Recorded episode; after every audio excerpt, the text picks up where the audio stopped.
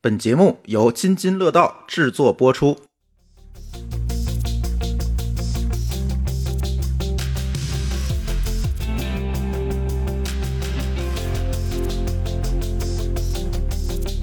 各位听友，大家好啊！这是一期科技乱炖。那当然，这期科技乱炖其实有一点点奇怪和特殊，因为我们准备把王大夫诊所重新启动一下。你看，王大夫诊所有两年没更新 了吧？对，王有两年了。这主要是因为王大夫第一个没时间，第二一个确实是，其实我觉得就是不知道有什么用什么话题比较适合用播客的形式表达出来，因为毕竟王大夫弄的东西都是硬件儿，对吧？对，最近正在讨论，看王大夫诊所要不重新恢复更新吧，我们就不用放在科技乱炖了，哎，是吧？对对对，就是放在科技乱炖也挺奇怪，我放在品质生活也也挺挺奇怪怪。。对，所以王大夫，你虽然没有精力录这个，但是你却跑去跟我们水过两期，是吗？对，跟这个其他节目也水过，对，王大夫是水节目的高手，是吧？所以今天我们一起录音的还有另外一位水节目的高手， 对，土豆老师。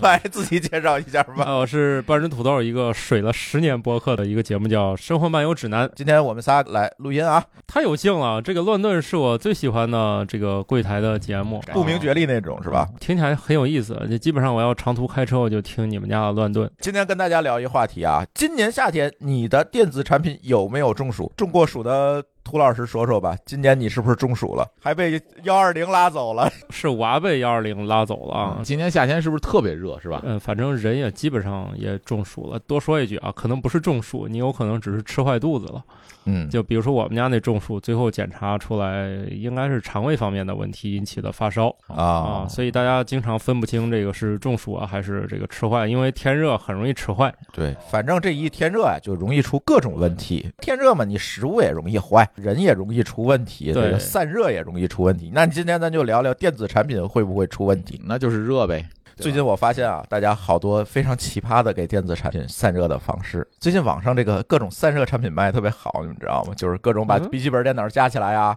把手机后面装个东西啊， 就是各种散热产品也嗯特是别多。跟今年夏天的热的持续时间比较长有关系吧？嗯是是是。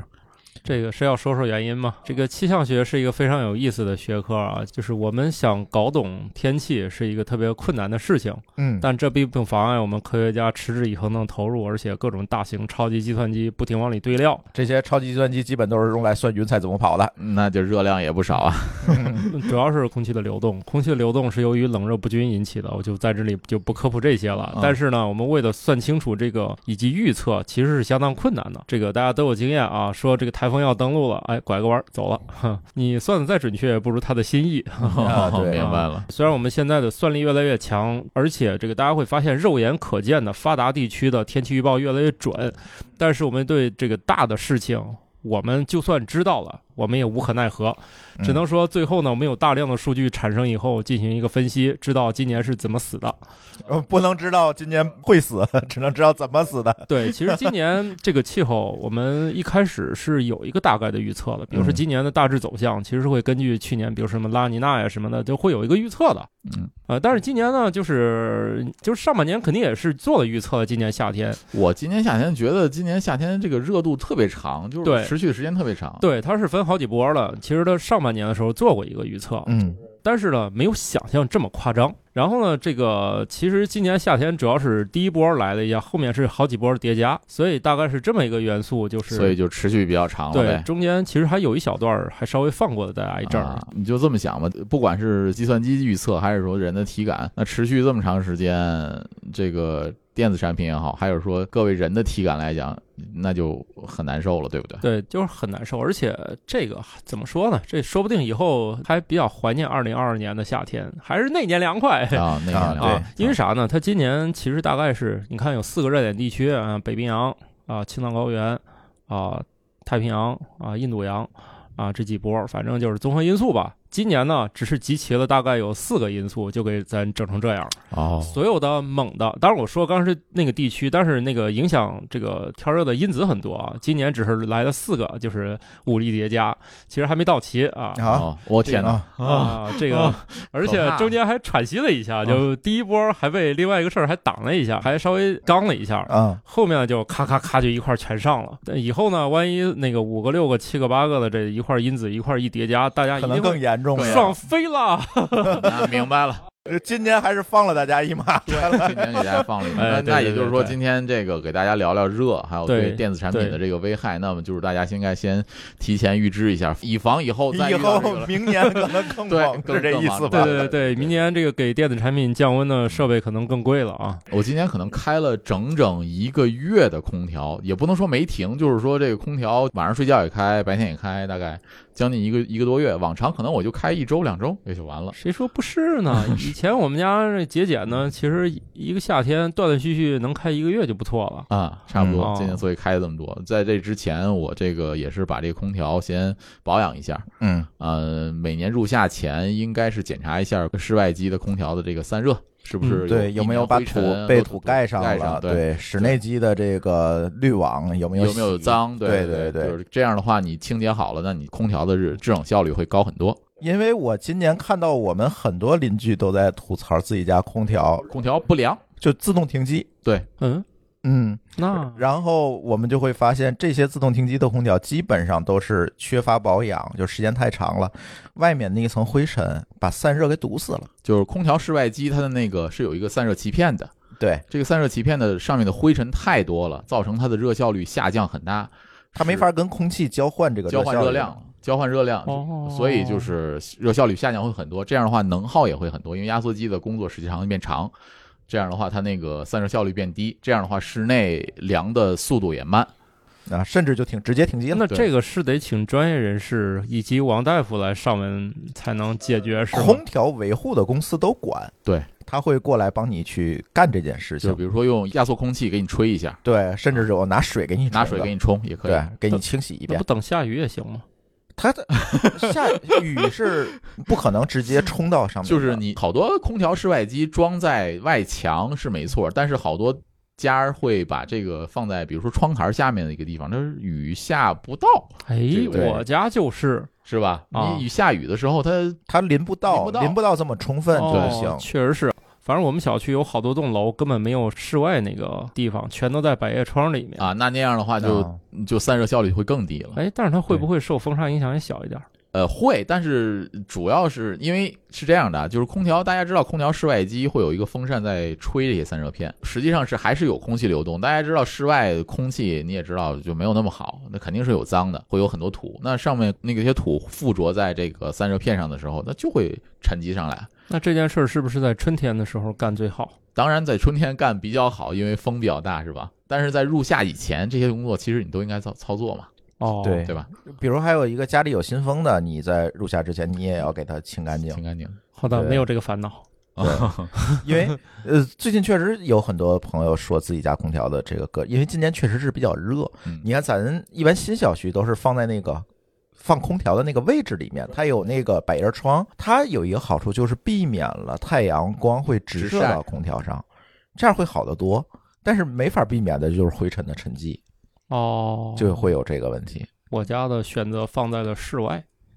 毕竟我我家那儿室外对室外就是你要避免阳光的直射，你看嗨如果这在避阳免面不儿，了。对你在阳面儿就不太好，你要放在阴面儿会好一点。对，不要朝南，朝北尽可能就会好很多。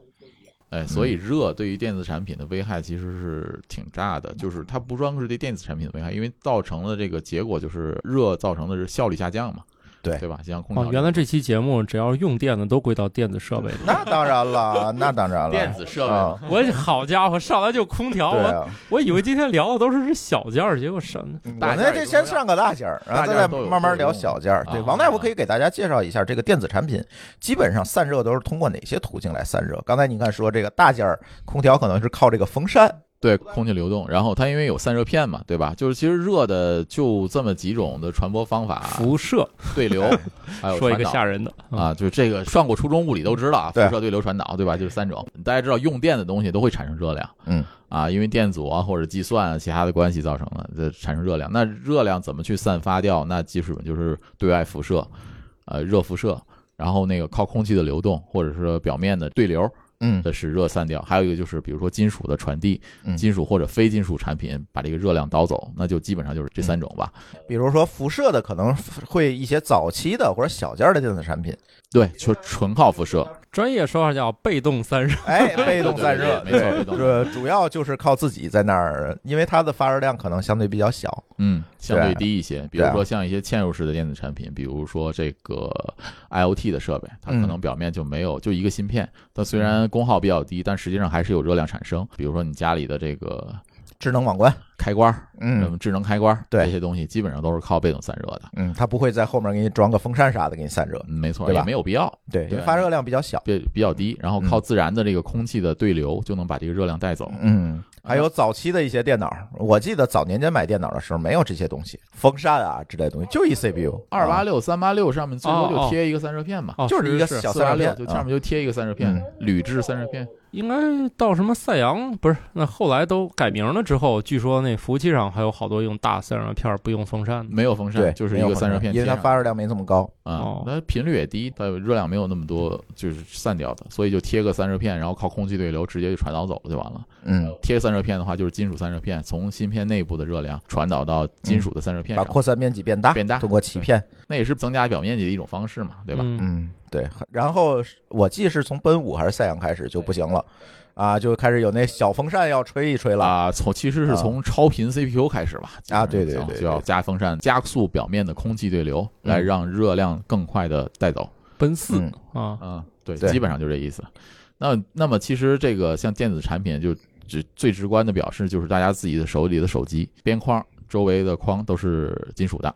嗯这一圈儿，对吧？对，其实这就是为了散热准备的，除了当天线之外，还就是为了散热，它是为了把手机 CPU 内部的热量传导到表面。主要是干这个用的，因为现在手机基本上的热源除了 CPU、电池之外，还有就是屏幕了。是屏幕会有一些部分热量，当然 AMOLED 屏会好一点儿，嗯，因为自发光的嘛，它没有 LED 那个灯光发热，所以这个会好一点了。现在基本上就是 CPU 和电池的热量了。充电的时候电池会发热，用电的时候 CPU 会发热，这个基本上就是这意思吧。嗯主要就是拍摄的时候过一会儿就警告我这个有点温度过热。高，嗯，这主要是因为你在阳光下拍摄，可能还是手机上对吧，？本来就看不清，它因为过热又把屏幕亮度降低了，对，就对变成对盲操了。现在这个问题还挺严重的，只要出去夏天在外面用这个手机，稍微时间长一点儿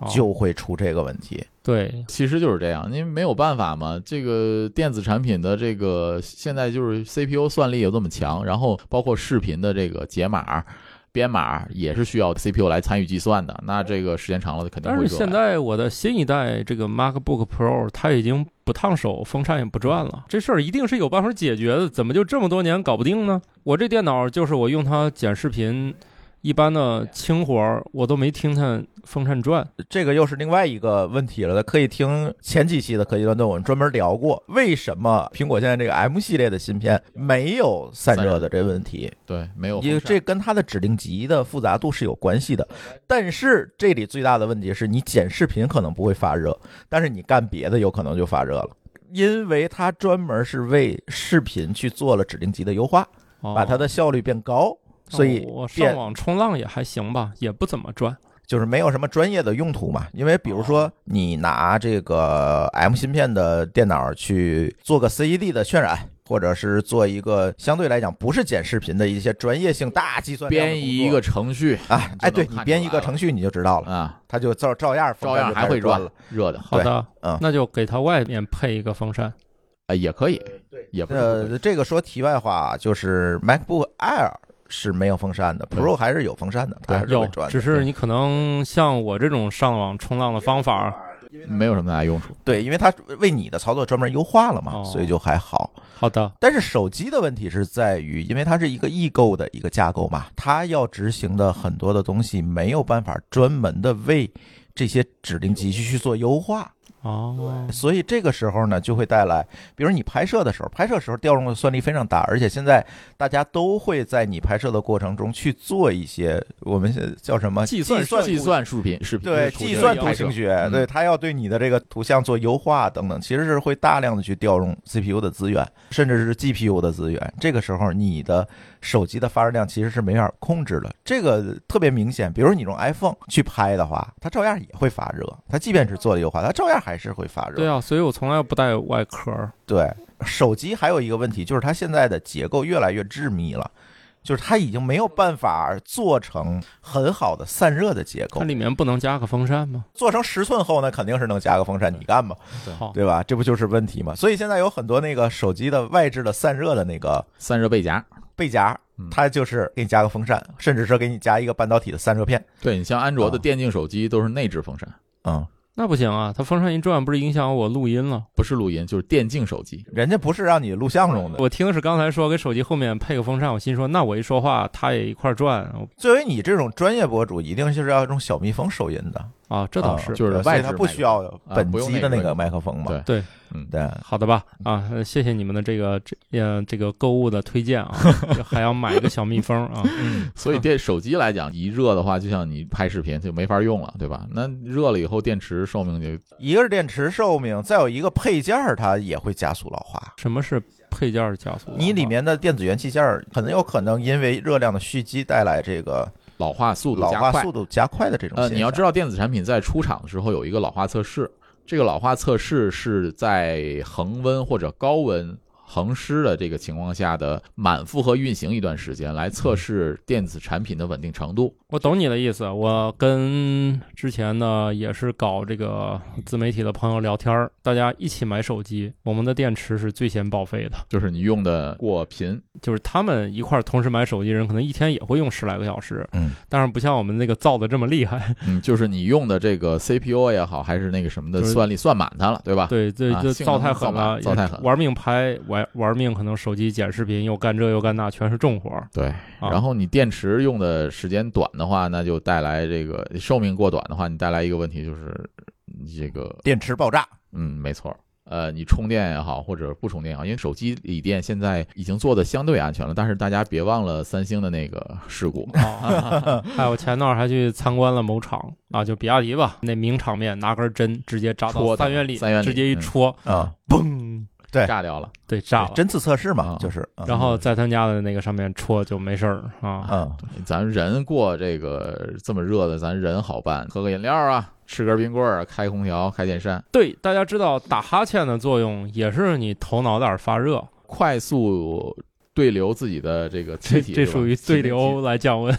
也属于主动散热。主动散热。嗯对电子产品那也就没有别的办法了。你像手机这么热怎么办？哎，有那风扇卖吗？有啊，就刚才有说的啊那个嘛，，就是是拿风扇嘛，拿风扇，啊然后贴到背夹上，厚吗？挺厚的还。因为它要有风扇嘛，它啊，甚至有呃风扇半导体芯片给你加强的这个散热。它是要镶到我的那个金属边儿上来。对，所以其实那种东西基本上也没办法带套使用。呃，没有没有，我也没那个习惯。我常年就是为了散热都是 裸奔。手机就是热影响、性能影响降低以后呢，就是你带套也是一个很大的问题，因为热量散不出去了嘛。真的，夏天大家去用这种电子产品的时候，刚才王大夫说这么多嗯，那也可以让王大夫去介绍一下，就是怎么避免说这种电子产品有过多的热量的蓄积。涂老师这种拍视频的人除外啊，他这工作需要，他没办法，对吧？正常使用在户外或者在这个，比如说开车，我就把车把手机放前面这种场景下，我怎么避免说造成一些不必要的损害对这个电子设备，包括家里的一些设备啊、路由器啊之类这些东西，对。那咱咱先先先从手机上开始说啊，哎就平常使用手机的习惯也要稍微的也呃怎么说呢，别那么造它，对吧？哦你你你除非你说我必要，我必须要用它玩游戏，那这样那的另话说，是另吧说，对。嗯呃，比如说咱就拿玩游戏的人来说，那我一台手机买来就是为了玩游戏的，嗯，那你注意的时候有一点，我觉得要注意的就是你尽量避免充电的同时玩手机游戏，啊，一边冲一边一用边充一边玩，尽量避免这样。 OK，实际上，充电的过程，手机也好，还有其他电子产品，就是有电池、锂电池，包括电动汽车的这个嗯充电过程，实际上是这样的：当你插上电在用手机的时候，实际上是充电器的高功率在给电池充电的同时在供主板，而嗯不是说先充电再用手机电池放电。哦，这种情况下呢，充电器的那个最大输出功率，比如说你现在这种快充都是六十五瓦快充，嗯那么你那个手机电池的需要充电功率，比如说是电池纯电池待机情况下啊，充电的话，它需要的功率可能是四十瓦。那么这种情况下，你六十瓦的充电器给四十瓦的一个手机电池充电的时候呢，它需要优先给你运行游戏的时候还要分出一部分功率给主板。是优先给主板。哦 OK，嗯，比如说你玩游戏的时候可能需要十瓦的这个游戏性能，嗯嗯那么六十瓦的充电功率先给十瓦分出去给主板供电，包括屏幕、其他设备。给十瓦之后呢，还剩五十瓦。嗯，那这五十瓦如果够用的话，才会给电池充电。 OK，嗯包括电动汽车那种混动的汽车，其实也一样，都是一种。比如说我在充电的时候，在车里边开开空调，嗯，呃，所以它会有一个调度机制，会有一个调度机制。这个手机主板里面的这个芯片，就举个例子，如果你没有六十瓦充电器嗯来给它充电的话，你只用一个二十瓦的充电器，那么它会优先供给给你的主板十瓦，那么还有十瓦才给电池。嗯。那么这种情况下会造成什么？你充电时间过长，过长会有一个带来一个什么问题呢？充电的电池的这个热量会累积，会聚集，哦或者说你四十瓦的那个充电，比如说我可能充十分钟就满了，充二十分钟就满了，那么你时间长，电流大的同时，电池的热量也会增加，那么你的这个主板的这个热量也会在累积。那主板的热量累积带来的问题就是元件的加速老化， OK，其实就是一边充电，本身电池也发热，这边主板在工作，主板也在发热，这个热量就会叠加。难怪我一边插着电一边刷抖音的时候手机这么烫。对，那是肯定的，就是啊是是会这样的。所以尽量就是说充电的时候就别玩它了，对吧不是更有一种发热量大的方式叫无线充电板？无线充电板。感觉它的主要功能就是制造发热。因为它的就是效率问题嘛，对，损就是耗效率问题。题。无线充电的话，无线充电板它自身也会发热，它的功耗损失更大。你知道这个能量的转化，对吧？就是从电能转化为电池里面这个电能的时候，它如果中间有热量的损耗过多的话，那这个效率就会降低。效率就降低的话，那热量散发的肯定就更多了。 对是的，我发现用无线充电的方式，手机既烫，还慢，这是第一种。那么其他的这个方式，比如说我这个尽量减少后台程序的常驻，就不会发热。安卓难点儿。就看各家厂商的系统的迅龙的这个好不好了，就是程序的这个是不是杀后台啊，或者怎么样，啊对就是这个问题了。这个苹果用户最烦恼的就是杀后台过于频繁啊啊！刚那切到微博，再回到微信的时候呢，又重新开一遍重新开一遍啊。啊。对然后呢，从微信里想复制一段话回去，哎，那个又重开 一遍。手机热主要啊是因为，比如说这个元件老化。那么元件老化，据我看到的这些手机维修 UP 主的视频来看啊，就是手机主板损坏的多的，主要是一些像电容老化导致了这个充放电短路。嗯，造成的，基本上都是类似这种的损坏，就是用坏的啊，就是你看他们形容自己手机，哎，用着用着就坏了，原因就是因为插着电源玩手机过热造成的，比如说这个短路了，嗯，因为电容这个东西它也有寿命的，对，啊、因为电容特别容易受热的影响。影响比较大，哦嗯，所以就尽量少插着电源玩手机，就这样。我还真没有这个体验，我所有手机都是自己弄坏的，啊、没有它用坏的。客观来讲，确实 iPhone 会好一点。还有一种技巧就是尽量少把手机在冷热之间互相交换。举个例子啊，你们开车的时候是不是肯定把手机放在空调架上？啊，对，不，嗯，没有这个习惯。你你是我的车上有无线 CarPlay，好 吧，好吧，这是一个也是一个解决方案。啊无不线嗯有的像司机他没有这种东西的话，他肯定是要把手机架在前面，啊手机特别。凉是吧？嗯，他哦会吹空调，会吹着手机。哦夏天的话，开空调会吹对着。我就是嗯对吧？啊，那你你你前两天这种湿热天气的话，你会发现一个很明显的现象，就是嗯你手机拿下来之后，拿到室外的时候就啊马上解湿，了，屏幕上马上就解露了。对哦，完这个就听起来就很容易坏的样子对。大家知道水这个水汽这种东西对电路也是有损害的。虽然现在的手机都宣称自己的生活防水，有这个生活防水的、这他个，说是防水是那种就是一大滩水的，像这种雾状的细滴儿的不一定能搞定啊。因为气体就是空气这个东西无处不在。你虽然能决定说我手机有一定的气密性，嗯但是你没办法保证手机内部的电子元件之间的这些孔隙是真空状态。对，对，那么你在手机整体凉的时候，突然给它呃加热，哦那这个空气中，它手机内部空气的这些湿气就会凝结成水滴。这个就带来了另一个问题，就是尽量不要把手机或者什么样带到浴室里面，也是一样的问题。嗯嗯，它会有这些湿气钻到你的电子产品的电路板的里面，然后截录之后会损害手机等。等一下，为为什么要带手机去浴室呢？我就有这习惯。冬天泡澡的时候，你不拿个手机，你干啥呢？啊那会掉进去吗？倒也不会吧，我没有这么手潮啊。买保险就用上了，对 Apple Care 是吧？对啊，嗯，那宣称电子产品现在好多像 iPhone，它还宣称是生活防水，但是大家还是不要还防，是尽量小心尽量点小儿，心还是对尽量小心点儿。对它防水，它但是它不防你这个手贱，对吧？对对对对，你万一洗着澡，哎，我来个电话一接，就万一从哪儿进去一点水，它还是有这个问题。对啊一般我会套个塑料袋儿，倒是 这个啊 iPhone 是从六 S 开始不宣称防水，但具备了一定的防水性的。对，因为没我错刚买回来有一次就掉水没池子里了，所以捞起来还能用。我反正当时是不慌张的，毕竟我有习惯买保险嘛。捞出来发现，哎，还能用。竟然还能用嗯啊！嗯我有一个就是扔到跟人打水仗的时候，彻彻底底完蛋了，是一个哦哎五 S，哦，那会儿还不防水，对那会儿防也没用，你那么高强度在那儿做，打水仗了，那跟还有摁水泡水里面。对，就没在准那人拿开水打的水仗呢。你说那西双版纳啊， 确实是开水打的啊，对，其实我觉得散热这个问题啊，刚才有人说手机可能是每个人都能接触到的，这个大家都有直观感觉，一摸特别热，是吧？对，嗯但是我觉得还有一个东西，也是家家户户都有的，但是你意识不到这个散热对它带来影响可能会更大。电冰箱吗？路由嗯器，我以为还往大件儿上说 呢，没迎合上啊。哎，说到电冰箱，我一直有一个疑惑，我插一句，那酒店里的电冰箱放柜子里面，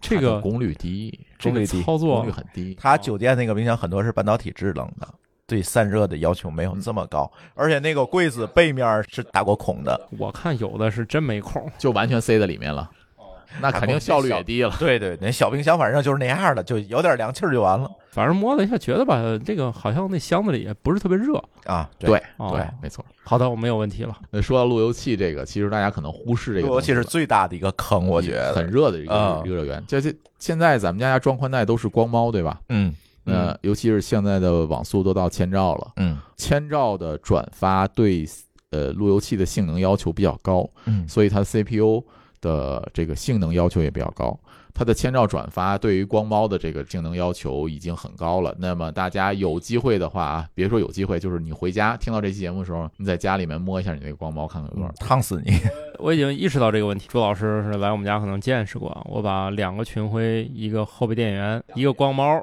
还有一个路由器放在一个特别小的空间，是纯木的。当然，虽然后来我在上面钻了几个那种十二点五那种大直径的大圆孔，又糊了一层那个网眼儿那个布，然后装了个风扇，哎，当然是没装风扇了。我在里面放了一个那种，就是类似于什么无印良品那种小风扇，让它全年，反正一年能转废俩，就是一啊转废直俩转。你可以把那个孔上镶上风扇，效率会高一点。嗯，效率会高很多。但是我想了一下，我在那个孔上加风扇，那灰也进的多呀。再放一层口罩，啊、嗯然后勤换着点口罩。好的吧，嗯，我就是这么做的。嗨，那口罩儿它不就已经把那个风劲儿都挡住了吗？它因为口罩好几层啊，你可以剥我一层，撕下来一层。撕一撕层一。层就对可以哦嗯，反正后来我不这么干了，我后来把光猫和路由器分别都请出来了。对对啊，放外头是最好的。呃，上一次就是他们应该从后台监测，有一天突然给我打电话说我要上门去，你嗯那就个是设备不行了啊。你你你光这猫个的有问有题，问题我要上门检查呀。上门检查了之后，他把那个呃光纤就给我剪断重换了一根儿。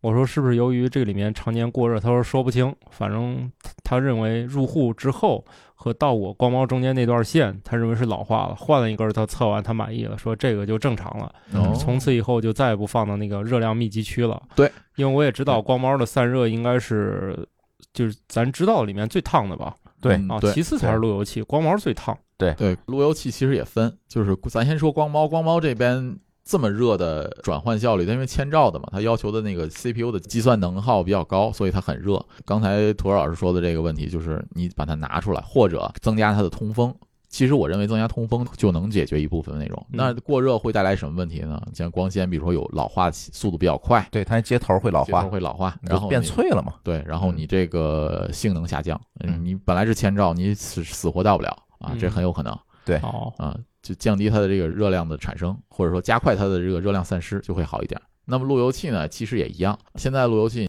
要求都是千兆转发，然后包括无线芯片，对吧？性能要求都比较高，什么八幺幺幺 AX 啦嗯，嗯所谓 WiFi 六吧， ，WiFi 六啊，对吧？要求比较高。那么这些芯片来讲，其实工作性能要求这么高的话，它发热都很高的。尤其是像无线路由器里面，它有一个无线射频的一个 RNA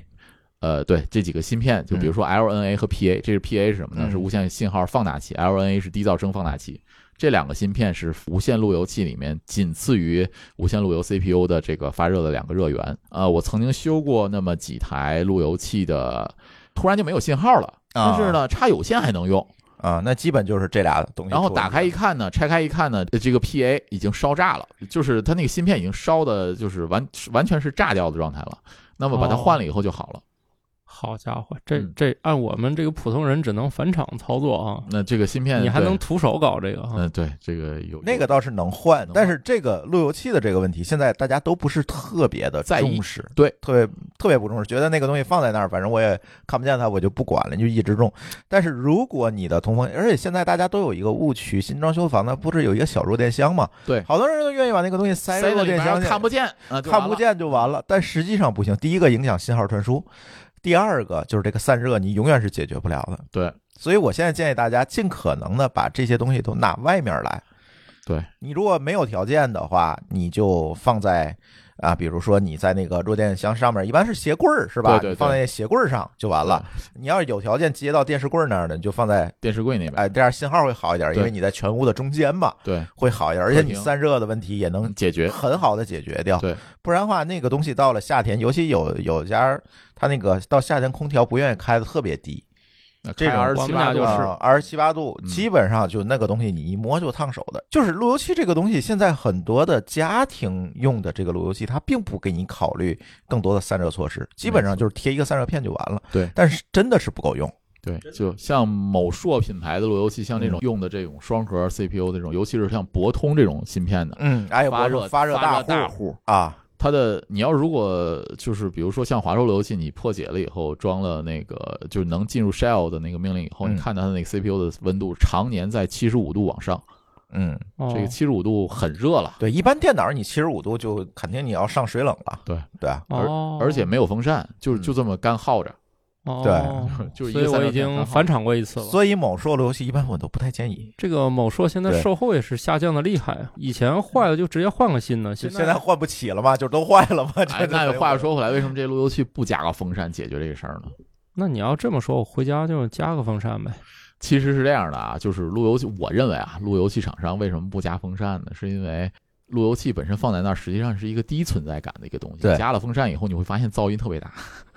哦对，主要是一风般扇噪音大，一另外一个功率也会增 大。呃，风扇总厂总在嗯转嘛，对吧？对，而且风扇的噪音会随着年头逐年嗯变大。性能会降低，所以它这个风扇，比如说时间太长了，它卡掉了，它坏了，嗯那这个风扇啊而也还有售后问题啊。对，而且对你对于很可能由于风扇不转了，又售后了。哎，对，就是这个问题。所以路由器来讲，就是一般来讲也不会加这个。这样的，话，你过了质保之后，路由器坏了，你不还能买个新的吗？路由器确实就是这整合的，我们现在说路由器指的就是无线跟那个路由功能整一体的合这这种嗯种家用的路由一体器。的这种东西。基本上我觉得两到三年你可能就得换一个。现在主要是因为芯片的嗯性呃芯片老化芯片芯片老化，WiFi WiFi 射频芯片这一部分性能下降对啊造成的。哦，两到三年就正常换。那，嗯那就下一次，那看起来就快该换了。我再也咨询你们吧。其实也基本上也正好赶上了，就是你比如说 WiFi 就是技术换代升级技术升级，对你对的正其好他产赶上品了性能都会提升了，那你就也换一个，其实也没多贵，对某米品牌才一两三百块钱，对三四百块钱啊，这这这不行吧？我我我某米现在可以可以哦可以啊，。可以了，以前不行，现在可以了。像比如说是吗像某米现在都用的大部分终端路由器用的是高通的高，通的芯片会好一点哦，它的发热量比博通小很多主。要这玩意儿吧，一旦你对某个品牌用习惯了，它那配置界面一习对惯，哎，你那戴没没有什么可配的那个东西。对啊哎，我我带的有嗯那个群晖啊，还是要配好多端口映射的。啊，很简单，很简单，现在都是自动配置的。哦都带这个功能，基本上都带这个功能。哦，这就是就是我那个，因为是俩嘛，他老打架，所以我给他们得手工几十个，嗯得手工来一遍，所以那配置我老得存一份儿。要哎，你像你嗯这样的，我是其实是认为你用一个 X 八六之类的对对，我我给他建议过，我觉得你下次再换就是低嗯功耗路由器，专业一般的用途，咱就不要用那种家用的东西了，对咱就把它的路由功能和无线功能咱把它分开嗯分开，分开，它都不容易坏。你像我们家那个 UBNT 的那个 AP，用了几年了，这个四五年了，我本来这个某硕坏了之后，我是想换那个，就在我绝望的时候，它又返厂又还给我了，所以我就买新的这个脚部又放下了。 嗯本来我看那个叫优什么 NT 那个，它就好像好像还没有 WiFi 六，虽然我们家这个设备不多，但现是在有了，价现在有格了。嘛，价格它它加它钱确可实得贵，它刚价钱有很刚贵有是吗？啊，也不是吧，就是加钱可得呃，。反去正年有的，对对，就是家庭可得的事儿。因为它的那个，当然不是给他做广告啊。这个设备，比如有朋友找我，我说要买什么路由器，我一般就是推荐这个，没有翻车过的，哦，没有翻车，而且效果都非常好，而且不坏。这个东西三四年、四五年放在那儿绝对不会坏。它的那个主要是因为它的这个散热做的相对好一些，它考虑的比较周比较到，周全，嗯，哦呃比较它考虑工业上的使用的。好的吧对，因为它是一个商用级的设备，它嗯实际上可以，好的，下回再买再问你们吧。说完了手机，说完了路由器，那么现在还有啥大家觉得应该散热的呢？那我啊电脑，我我们家有，哎，说到电脑是吧就说到？你有的朋友就是你像以前我们年轻嗯、无知的时候呢，天儿太热，有时候把机箱打开，说是不是更凉快一点？应该是的， 那肯定会啊，就是那啊样的。肯定 是。但是肯定这个有怎一么个前提听，有一说法说你密闭机箱的话，是不是那个风扇加足了效果更好？这个其实是在于机箱的风道设计的问题。啊，那其实就回到了热的这个传导嘛，对啊流这一部分，你如何能加快对流和传导，对吧？你开了盖儿以后，实际上是气流对流比较多了，所以其实会好一些哦。它那传导的这个面积比较广那了。比如说你风扇加了足，你把它扣紧了，效果也一样好。你风扇加的比较紧，然后呢，你风道的设计比较从冷空气进来，然后直接吹 CPU，然后加热完的空气直接出去，那效果可能会更好。就是当然是这是跟机箱设计有关了，就哦台式机的机箱设计有关了。哦，如果你没有那么强的话，打开盖儿还是能让还机器能凉快多少还是会能的。对哦对，那那台式机咱们就对吧？就这么就这个意思。其实就现在来讲，呃，台式机可能大家用的都少了，对对吧？都我是用现笔记本了我现在对一般在笔记本啊旁边放一个小风扇，一直吹，吹着笔记本，因为对，要不是吹手人还是吹笔记本？吹笔记本儿啊， 要不手太热了，过一会儿手上 进汗。哎，主要是有些人像打游戏的这个，他打游戏他手汗比较大，所以他吹着那个风扇是为了吹手汗。我也不不，我也不打游戏，就是吹笔记金本儿金属这种壳的笔记本儿就是热那就是加快空气的对流嘛，哦，对吧？结你果像它刚才说传到的，我手上呃，了，刚才土豆老师说的这个笔记本像 M 一这种很凉，对吧？对，它是不转了，它全靠这个金属壳儿往我手上弄，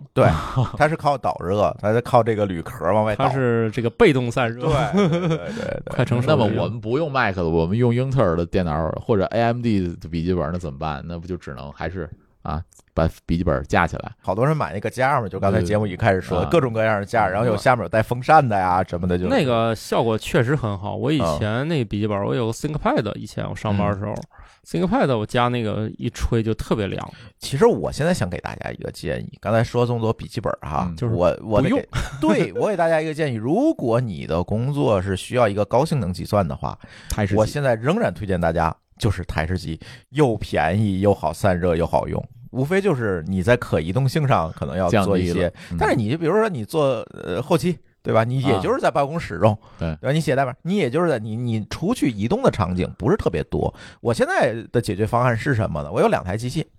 一台机器呢是一个 PC 的工作站，我放在家里写代码啊什么的。呃，做后期都能用，而且完全没有问题。那配置标的也比较高嘛，因为它便宜嘛。嗯你 PC 你怎么传它也足够便宜，而你散热好解决。我现在就是水冷，水冷直接给上，那基本 CPU 到夏天最热的时候不开空调也就是四十度。这个 PC 照着你的想象使劲造，也就一万多块钱，飞到天上了。嗯对，也没有上限了，你想使劲造还是能造的。是我的意思啊是，就咱普通人这个想象吧，一万多块嗯钱就、一万块钱的台式机，基本上就能涵盖百分之九十以上的用户了吧？你可以随心所欲的把你想要的配置都买到了。对，然后哦移动场景我怎么解决？我又买了一个 M1 的 Air，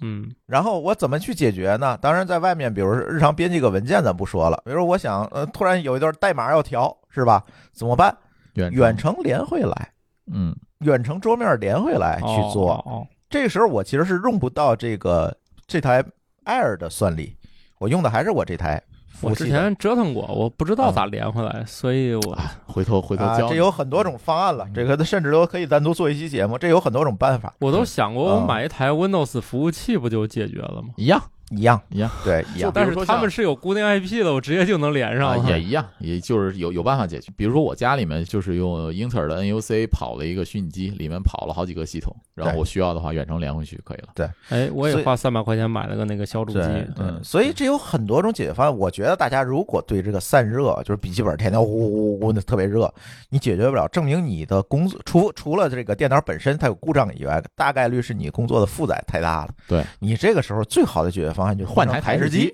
对，又便宜又好用，大家就别迷信笔记本这个东西，知道吗？它有很多种散热方式，就是这个，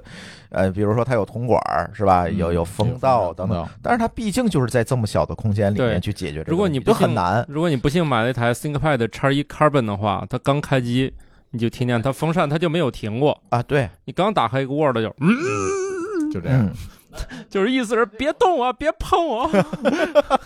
像这种你不得不用笔记本，还在忍受这个情况怎么办呢？就是增加它的散热条件吧，减轻你的工作量。把笔记本架起来用支架，对吧？嗯然后就笔记本强制散热键盘贴膜这种键盘膜这种东西就别用了。啊，对对对，这键个盘膜是我不能理解的配件儿，就是明明的一部分人还要专门去花钱买机械键盘追求更好的手感，然后他笔记本上已经那手贴这个感，膜是吧？他手感已经很 差贴这了，还个加一键盘层那个黏不唧唧的膜，然后最后啊，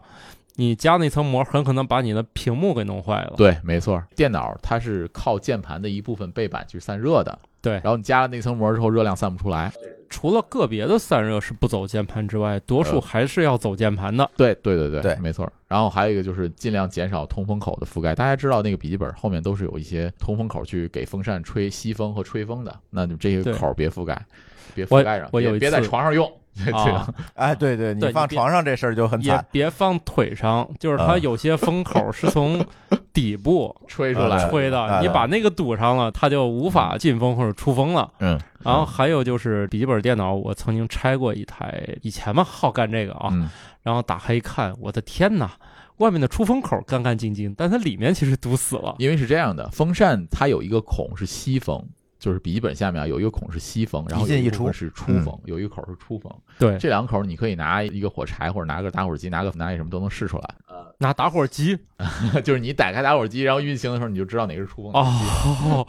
这个你还是点根香试试吧。行也行，点根香也可以，就能看见它那个吸风和口出风口了。因为它吸风了以后呢，大家知道空气中其实很脏的，就是各种毛发或者是宠物的毛啊，或者是尘土啊，都是吸进去之后呢，它要吹出来。吹出来的时候，它是靠一个散热鳍片来把 CPU 的热量导到这个散热鳍片上，然后风扇对着这个散热鳍片来吹。那这种情况下，散热鳍片如果堆积了很多的这种脏东西的话，它散热效率就下降很大，就跟那空调是一个道理。跟空调是一 个道理。它啊不通风，它又变成了用那个热传导。风的话，只是假装吹一吹。如果你这台电脑刚买回来的时候，你用起来它风扇不怎么转，但是你用个两年之后，就是你还没干啥的，风扇就狂转，就狂转了，就只、很有可能它就是里面那些都堵满了，你就嗯对去清清一下理清理理一一下下。那啊这种对情况下，有条件或动手能力还可以的人，你可以把后盖拆开，然后把这个风扇的这一部分清理一下。大家这点要注意是，拆开后盖要清理风扇的时候，一定要断电，把电池，因为现在笔拔记了嗯本都是内置电池的，那你一定要把电池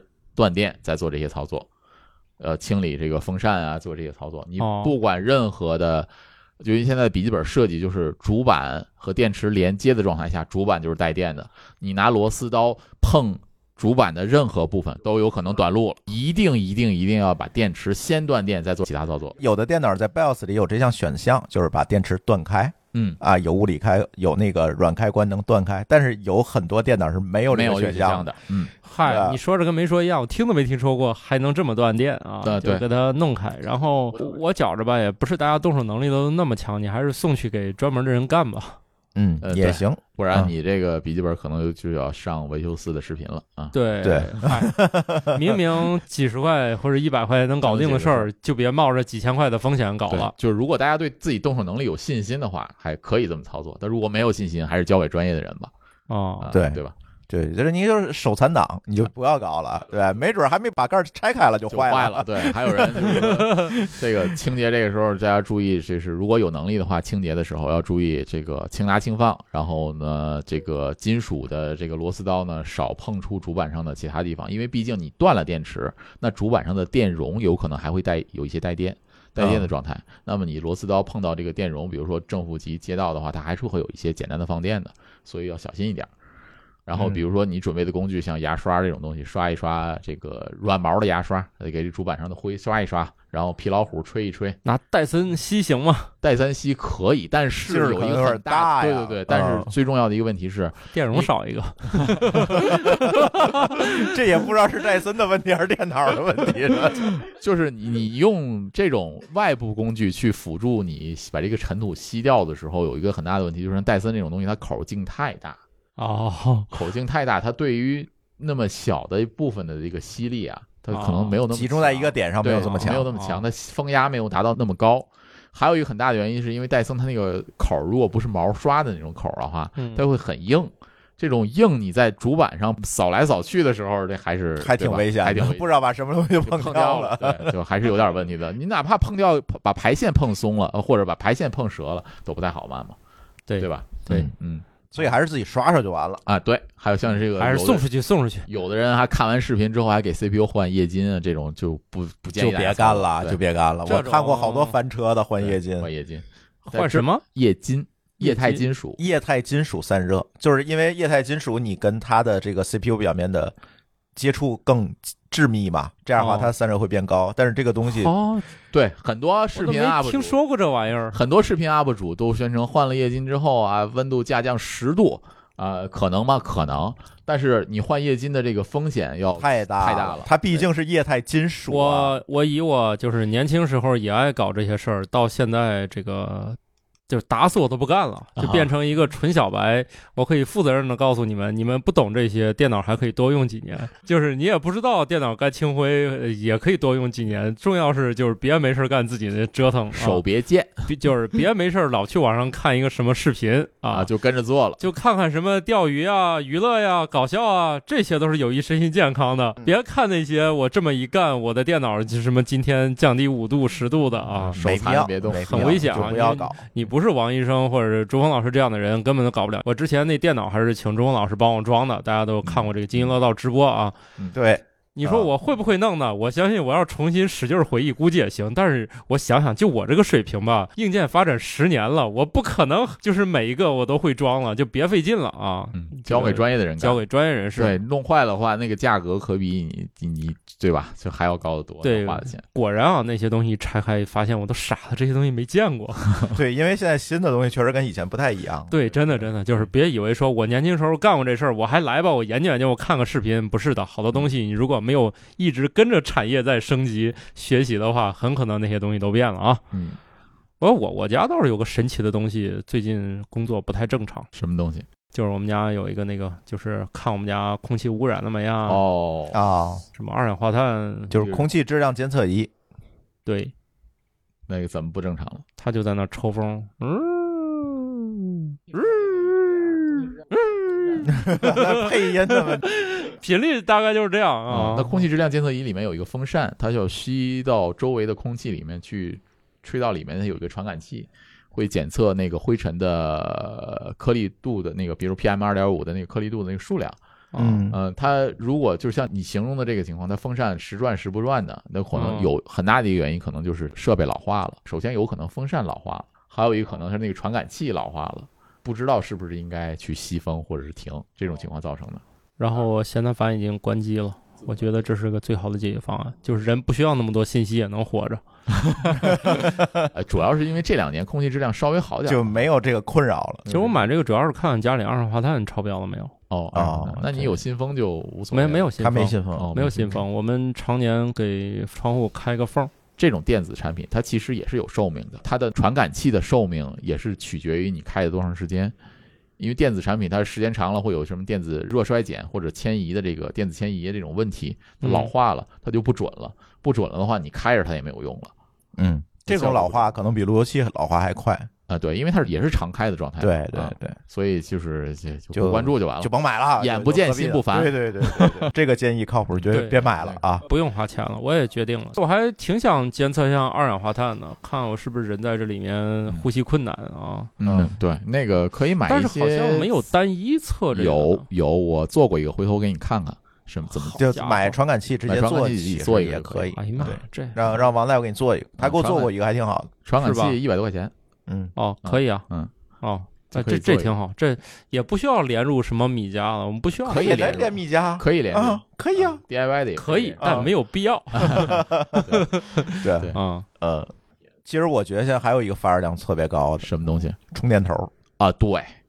这对这一点是刚才忘了说了的，刚才就在贵公司办公室看见一个没有撕掉塑料膜的充电头，被我当场制止了就是给你撕撕了膜了是吧？啊！那撕个了呀接，掉膜了。这个对充电头这个东西，其实大家现在用的都是氮化镓的这种对充电头，然后其实它的发热量很高。哎，刚才说的那个液晶。啊，液态金属其实就是镓，就是它，这元素是一样的。现在的氮化镓的这个充电器，它为什么能做到体积这么小，也是因为利用了一些镓的特性嘛，氮化镓的这个特性，然后使得这个充放电的这个就是电转化的这个效率会增加。嗯但是虽然充电器的体积缩小了，嗯，但是这个热量依然会很高。因为这是能量守恒的嘛，没错，就是你转换出来的这个电能出来，它也有相应的热量要散发出来。嗯呃，大家如果看过一些充电头的测评的话，可能看到充电头的这个发热量，那个视频里面会拿热成像仪去拍它，然后那个最高的那个温度可能要七十五度、七十六度，那足够低温烫伤的这个温度了，呃不是低温烫伤，这就高温烫伤了。嗯嗯，就是如果大家注意的话，大家在用这种快充头插在插线板的时候，注意这个插线板儿。首先，第一个，这个充电头不要包塑料铺；嗯第二一个，这个插线板上不要插过多的这个设备，设备，然后嗯插线板不要覆盖其他的，比如说像纸啊、塑料这种易燃的物体，嗯，一定要注意很容易散热。着了，如果你长时间的插，同时长时间用的话，那这个充电头引燃了其他的物品，哪怕不引燃，你把别的塑料的这个物体烤坏了，七十度足够烤坏塑料片儿了。嗯啊，也是是不好，对吧？所以这个充电头也要注意。对，而且就是确实要把膜撕了啊啊对啊撕掉把对膜对要撕了膜用啊，嗯，嗯， 这个确实是哦，对，有一个问题我特别想，那天我就看舒淇发朋友圈的时候，我就想采访一下，啊这个作为电车车主，啊，这个大电子产品电车这个东西，在车里面怎么解决这个热的问题？因为毕竟你们家那个 G 三是一个全景天幕，对，上面不能打开，对吧？不能，它但是它那个前面那个玻璃特别特别长，到后面，呃，其实是这样，差点到就后脑勺是在极端的天气情况下，比如就是太阳从前面直射，直射过来，这种确实是比较热嗯，但是这种概率其实没有这么高，而且本身它那个天幕是一个抗紫外线的一个天幕，对所以呢，其实真的用起来还好，没有这么夸张。我印象中，太阳光的热源除了光造成的辐射之外，还有一个就是紫外线造成的辐射造成的热量。好像你嗯单抗紫外线，它是不能解解决所有热的热量问题的。对好像但是实测起来啊，我可以这么说，就是你摸这个玻璃的温度，真的没有你想象当中这么高，在太阳直射的还那是因为你贴膜了，没有膜啊，它是出厂的，对，出厂的那个啊膜，那个是那抗紫外线膜，自带的，对，自带那的就是那一层膜，没有。但是就是你不嗯不要摸玻璃，玻璃肯定是感觉不出来，它因为那个不不不，我给你讲一个事情，这个是特别明显。有一回我们家的汽车前挡风玻璃碎了，好吧，出去换这个前挡风玻璃，换完了之后，因为就那膜就没有了嘛，嗯碎了嘛，嗯然后在没贴膜的情况下，你知道那车里多热吗？开出去。就是啊你摸那个玻璃，从里面摸，明显是烫手的，你那对啊种手放不上的，理解是这，样。赶紧去贴膜。贴完膜回来，就好多了。好很多很啊多，，是这样的。这就是个还挺明显的这个效果。就是我，我前段听车厂说了，因为嗯说现在玻璃本身就防紫外线了，对但是他们的车还得贴膜，因为对，就是不隔贴热嗯嘛。不贴就肯定烫得慌。嗯嗯，那所以还好，但是如果直射肯定不行。再有一个，其实好在电车的制冷能力还是比较强的。它对它对对对，空调它知道，对它，因为它就是纯用电去转换嘛，人，然后所以它的制冷效率啊，而且车内空间比较小，其实我也理解啊，嗯车内空间这么小，然后空调比如说零点五匹啊的那个级别，对啊，就对啊能就能解决了。对啊，就还好三。零点五匹这种节能解决了。其实电车来讲，夏天开空调也不是特别费电吧？